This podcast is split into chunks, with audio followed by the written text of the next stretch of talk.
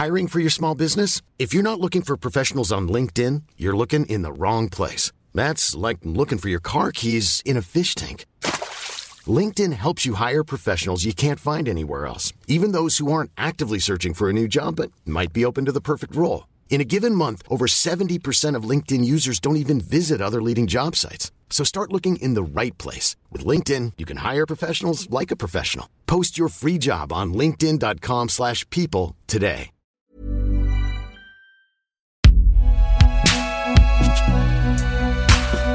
Produit par Bin Jodio.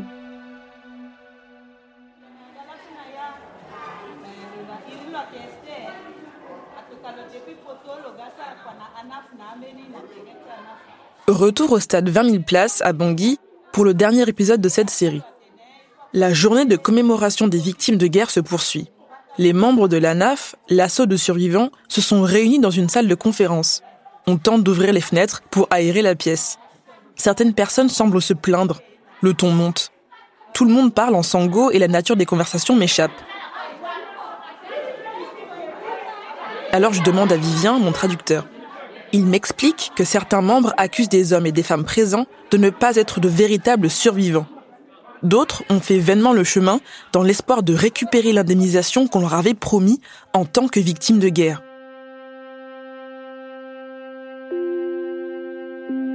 Le processus de guérison ne s'arrête pas à la prise en charge médicale. Se reconstruire implique souvent d'avoir recours à la justice, de voir son agresseur sous les barreaux et d'être indemnisé. L'instabilité politique du pays a affaibli la machine judiciaire qui peine à traiter les plaintes. Le temps de la justice pour les survivants et leurs proches peut être long et frustrant, comme c'est le cas dans d'autres pays. Alors par quels moyens parvient-on à s'organiser face à ces injustices ? Et de quoi a-t-on besoin pour se reconstruire ?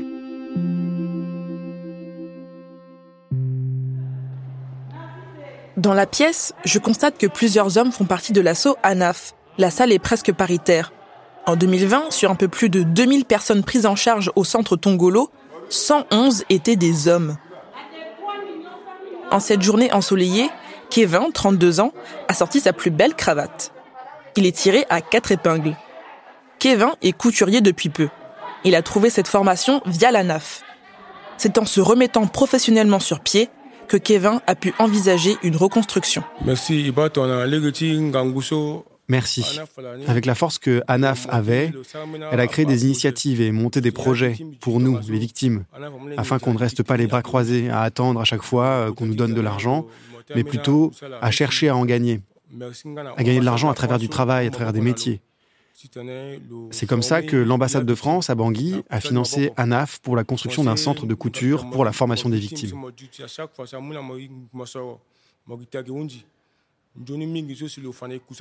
Si vous prenez la route de l'aéroport, juste à côté de Mirondela, c'est là où se trouve notre centre. La formation est gratuite. Ça nous aide à être autonomes et éviter de ne rien faire dans le quartier. Je suis victime et j'accepte qu'on m'appelle victime. Mais je suis un survivant aussi, car j'ai vécu le pire et je suis là, encore en vie. Ma maison a été pillée et ma fille en bas âge a été tuée. C'est une douleur.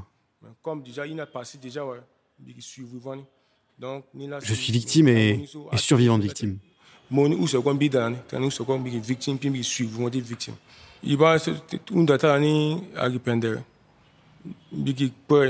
Déjà, j'ai fait une plainte et je me suis rendu dans des ONG.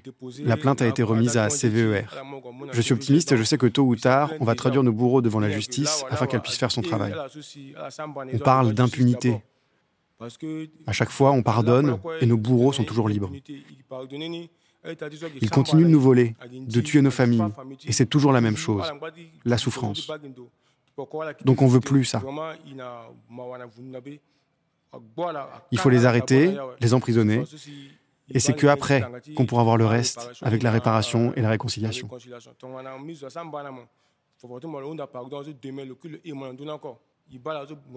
On demande au gouvernement de les arrêter, de les écrouer, à la maison d'arrêt.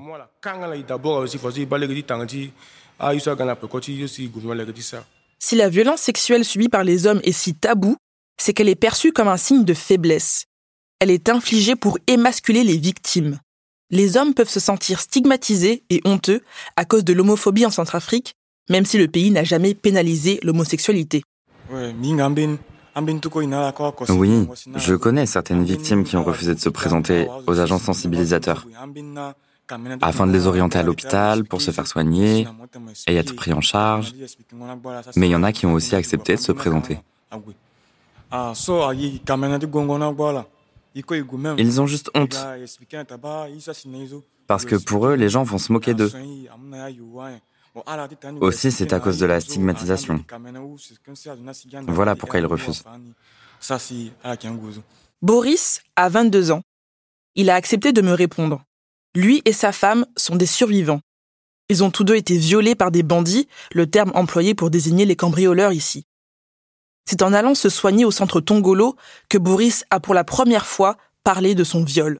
Il est conscient qu'être un homme et parler de son agression, c'est pas commun. Non, je n'ai pas porté plainte. Je n'ai pas le moyen ou la force de le faire. De peur que ces bandits pointent encore les armes sur moi. Passer la porte d'un commissariat est une épreuve en soi. Une fois que la plainte est déposée, une autre épreuve commence, celle de l'attente. Toutes les plaintes n'aboutissent pas. Pour y remédier, la CPS, la Cour pénale spéciale, a été mise en place. Pour l'instant, aucune condamnation n'a été prononcée, même si des affaires sont en attente de jugement. La CPS est vivement critiquée en Centrafrique pour son inefficacité. Certains survivants préfèrent même saisir la CPI, la Cour pénale internationale, basée à La Haye, aux Pays-Bas. Pour mieux comprendre, je dois me familiariser au système judiciaire centrafricain. Quand il s'agit de violences sexuelles, les mieux placés pour en parler reste encore l'Association des femmes juristes centrafricaines. Là, on est dans la salle d'attente et puis là où les survivantes ou encore les victimes arrivent, on les fait asseoir là, le temps de préparer là où il y a la salle de confidentialité. La structure rassemble les témoignages et collecte au mieux les preuves. Les plaintes rédigées sont déposées directement au parquet ou auprès des autorités de police. Un maillon de la chaîne important dans un pays où l'alphabétisation est faible. Les femmes juristes centrafricaines sont occupées, très occupées. Je me rends dans leurs locaux en après-midi et j'entre dans cette grande maison blanche de style colonial. Ici, les membres de l'assaut reçoivent, rédigent et passent des coups de fil.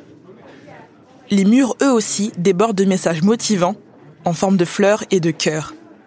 Il y a plein d'affiches colorées partout sur le mur, non à la stigmatisation, non à l'injustice, oui à la cohésion sociale, le viol est un acte répréhensible, oui à la scolarisation des jeunes filles. Rosalie Kobobet, secrétaire générale de l'association, nous accueille.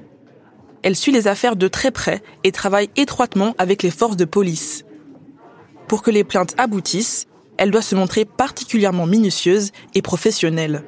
Beaucoup de procès, des cas de violences sexuelles qui n'aboutissent pas, parfois c'est juste parce qu'il n'y a pas eu certificat médical, par exemple, parce qu'il n'y a pas eu, par exemple, si c'est un mineur ou bien encore c'est une mineure, parce qu'il n'y a pas eu son acte de naissance, parce qu'il n'y a pas eu, par exemple, le certificat de fréquentation scolaire.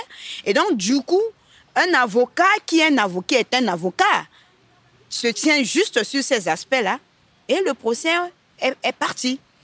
Or, si c'est arrivé à notre niveau, on prend le temps de voir toute cette conformité, de voir le fond et la forme. C'est un dossier consolidé où on est rassuré qu'un avocat ne peut pas commencer à soulever les vides juridiques à tel niveau. Du coup, Rosalie, ça te fait quoi d'être juriste dans un pays où l'impunité est systématique ? Ah, ça fait vraiment mal. Ça fait vraiment mal. Parfois, tu te remets en question. Tu remets même en question ta vocation étant juriste. Parce que vous savez, la justice fait partie des éléments capitaux d'un développement. Et lorsque l'impunité bat déjà son plein, mais du coup, le pays ne peut pas développer. Parce que pour arriver au développement, il faut le changement de la mentalité. Rosalie est persuadée que le processus de paix en Centrafrique se jouera grâce aux femmes. La question aujourd'hui, la reconnaissance du rôle et de la place de la femme dans la société centrafricaine. C'est les efforts que les femmes fournissent au quotidien, dans la société, dans leur communauté. Ces efforts ont tendance à être minimisés, à ne pas être reconnus. Et donc, du coup, mais en passant, ces femmes jouent un rôle très capital dans leur communauté, au quotidien. En décembre, lorsqu'il y avait le processus électoral était en cours, il y avait tout un tas de soulèvements, des événements, mais les femmes ont pris le devant. Les femmes ont organisé beaucoup d'activités à travers les marches, à travers les débats, à travers les mémorandums. Et donc, ça a suscité la réaction. Je prends l'exemple de l'implication des femmes, par exemple, dans les règlements des conflits ou encore dans le processus de paix. Les femmes qui interviennent jusqu'à la dernière minute ou encore à la dernière phase. Lorsque, par exemple, il y a eu déjà signature d'un désaccord et que c'est les femmes qui doivent jouer le rôle d'aller vulgariser ces accords-là, qui doivent jouer le rôle d'aller sensibiliser. Vous voyez, les femmes jouent un rôle au second plan sur le plan formel. Mais sur le plan informel, les femmes sont au quotidien. Pourtant, entre 2014 et 2016, au lendemain de la guerre civile, une femme est élue présidente de la Centrafrique pour la première fois. Elle s'appelle Catherine Samba Panza. Elle avait œuvré pour une plus grande inclusion des femmes aux postes à responsabilité et pour les droits des victimes de violences. Son élection avait suscité un grand espoir, mais son bilan ne permet pas de dire que les violences faites aux femmes ont diminué. Bravo, bravo. Je monte dans le van direction le 8e arrondissement de Bangui. C'est un quartier populaire. Il est plus éloigné des quartiers aisés du centre-ville où je me suis rendue jusque-là. On zigzague entre les obstacles sur la route pour arriver devant un grand portail bleu sécurisé.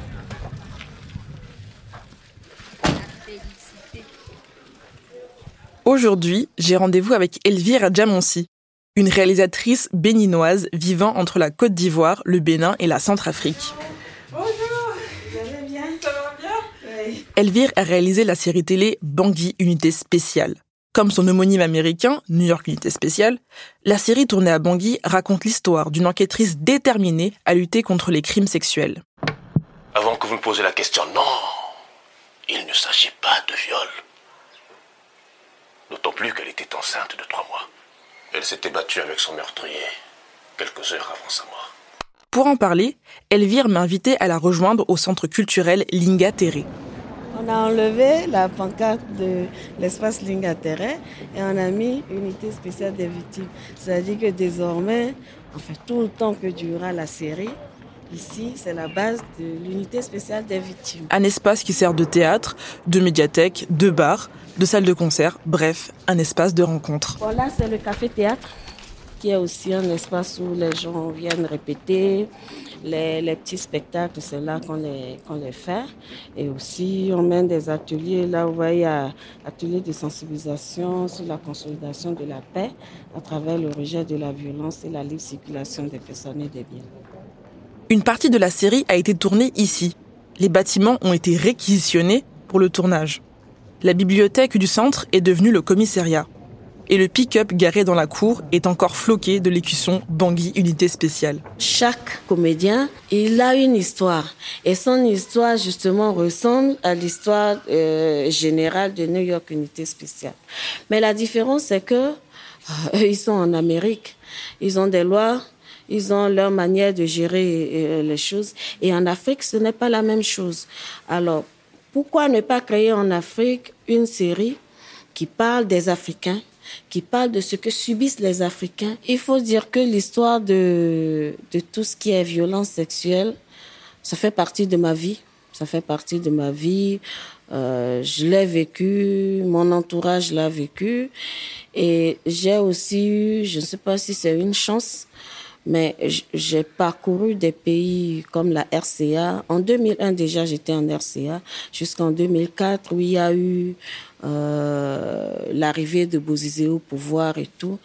Et ce que j'ai remarqué, c'est que chaque fois qu'il y a une mutinerie, chaque fois qu'il y a la guerre, On parle de violences sexuelles, on parle d'exactions. Je l'ai vécu ici. Je suis allée en Côte d'Ivoire en 2010-2011 quand il y avait la guerre avec Gbagbo et puis Ouattara et c'était le même phénomène. En dégageant ses locks de son visage, Elvire évoque les difficultés rencontrées pour lever des fonds afin de produire la série en Centrafrique. La réalisatrice s'est longuement interrogée sur la mise en scène à employer pour garder la production accessible tout en réveillant les consciences. Ça fait partie des casse-pieds, des casse-têtes que nous avons actuellement, parce que justement, beaucoup de partenaires posent cette question. Oui, mais bon, est-ce que les enfants de 10, 12 ans peuvent regarder ce film et tout? Moi, je dis oui, tout le monde peut regarder.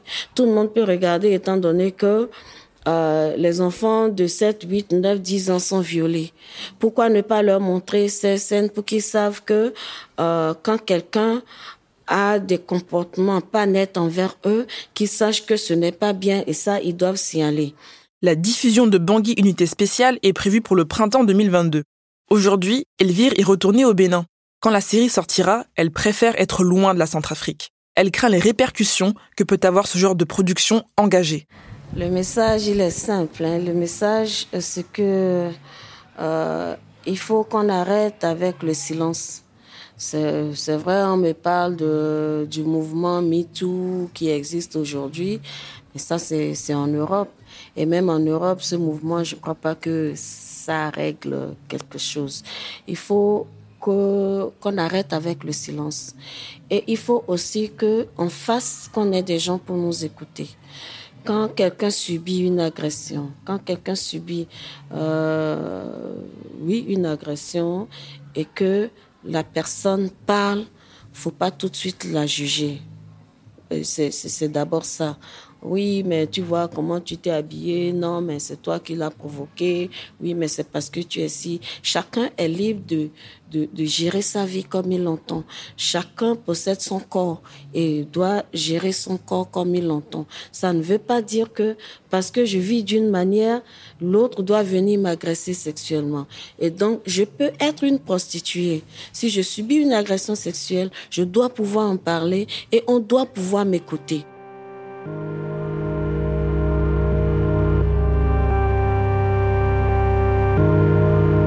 Durant mon enquête, j'ai rencontré des femmes et des hommes qui travaillent au plus près avec les survivants.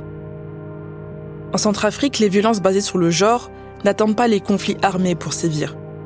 Ces violences peuvent arriver en rentrant chez soi, sur le chemin de l'école, comme dans un bar ou dans un camp de réfugiés. Le retour de la paix en Centrafrique ne réglerait que partiellement la question des violences sexuelles. Seulement ici, lutter contre ces violences systémiques revient à demander à une société fragile et meurtrie par des décennies de guerre civile de lutter contre les agresseurs qui résident en son sein. Se battre contre les violences sexuelles, c'est mener un combat sur deux fronts, celui de la guerre et celui de l'arrière, celui du quotidien. Ce cheminement est nécessaire pour tous les survivants et survivantes qui attendent un jour d'être entendus.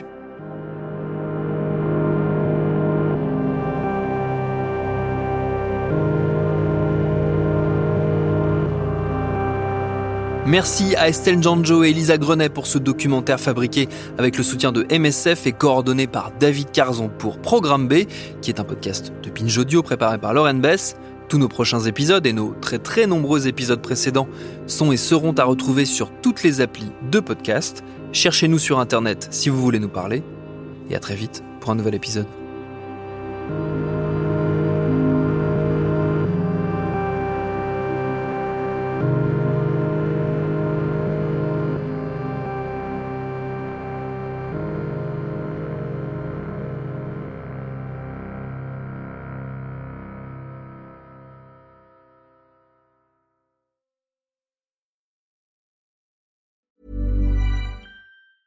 Hi, I'm Daniel, founder of Pretty Litter. Did you know cats tend to hide symptoms of sickness and pain? I learned this the hard way after losing my cat, Gingy. So I created Pretty Litter, a health monitoring litter that helps detect early signs of illness by changing colors, saving you money and potentially your cat's life. Pretty Litter is veterinarian developed, and it's the easiest way to keep tabs on your fur baby's health right at home. Go to prettylitter.com and use code ACAST for 20% off your first order and a free cat toy. Terms and conditions apply. See site for details.